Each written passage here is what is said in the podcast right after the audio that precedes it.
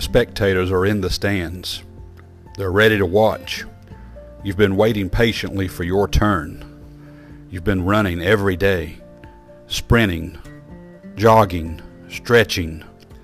You've been working out, doing all that you can do to get your body ready to run this race. You've been doing everything that the coach has asked. You've been doing everything that you need to keep your body at tip top shape. And you're ready to run. Your run, it only lasts a little over a minute.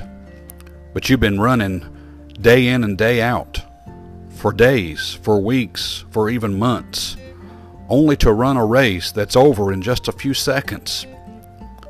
Is it worth it? Well, I'm sure it is if you put the time into it. That's the way it is sometimes in athletics.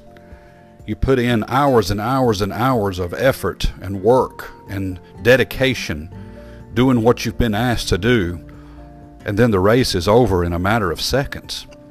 The spectators, they sit and wait for maybe hours waiting for you to run your one particular race. And then in a matter of seconds, it's over. So you can see where it's important that you give it your all when race time comes. When it's time for your moment, you put out all that you can put out. Think about the Christian walk. We talk about the walk and walking with Christ, but how about the race? The race that has, quote, been set before us. The audience is there. Who's the audience? Hebrews chapter 11. Moses, he's there. Who else? A woman named Rahab is there. A man named Abraham is there. Isaac, Jacob, a man named Joseph so many that were before us that have run their race, so they know the effort that you've put in to run yours, and they are the cloud of witnesses that are around us.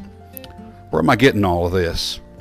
Hebrews chapter 12, verse number 1 Wherefore, seeing we also are compassed about with so great a cloud of witness, let us lay aside every weight and the sin which doeth so easily beset us and let us run with patience the race that is set before us, looking unto Jesus, the author and finisher of our faith, for the joy that was set before him, endured the cross, despising the shame, and is set down at the right hand of the throne of God.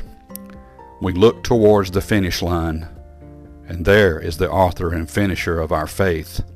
And we run our race, and we sprint, and we take off, and we run in hopes of reaching that finish line to hear those words, Well done, thou good and faithful servant.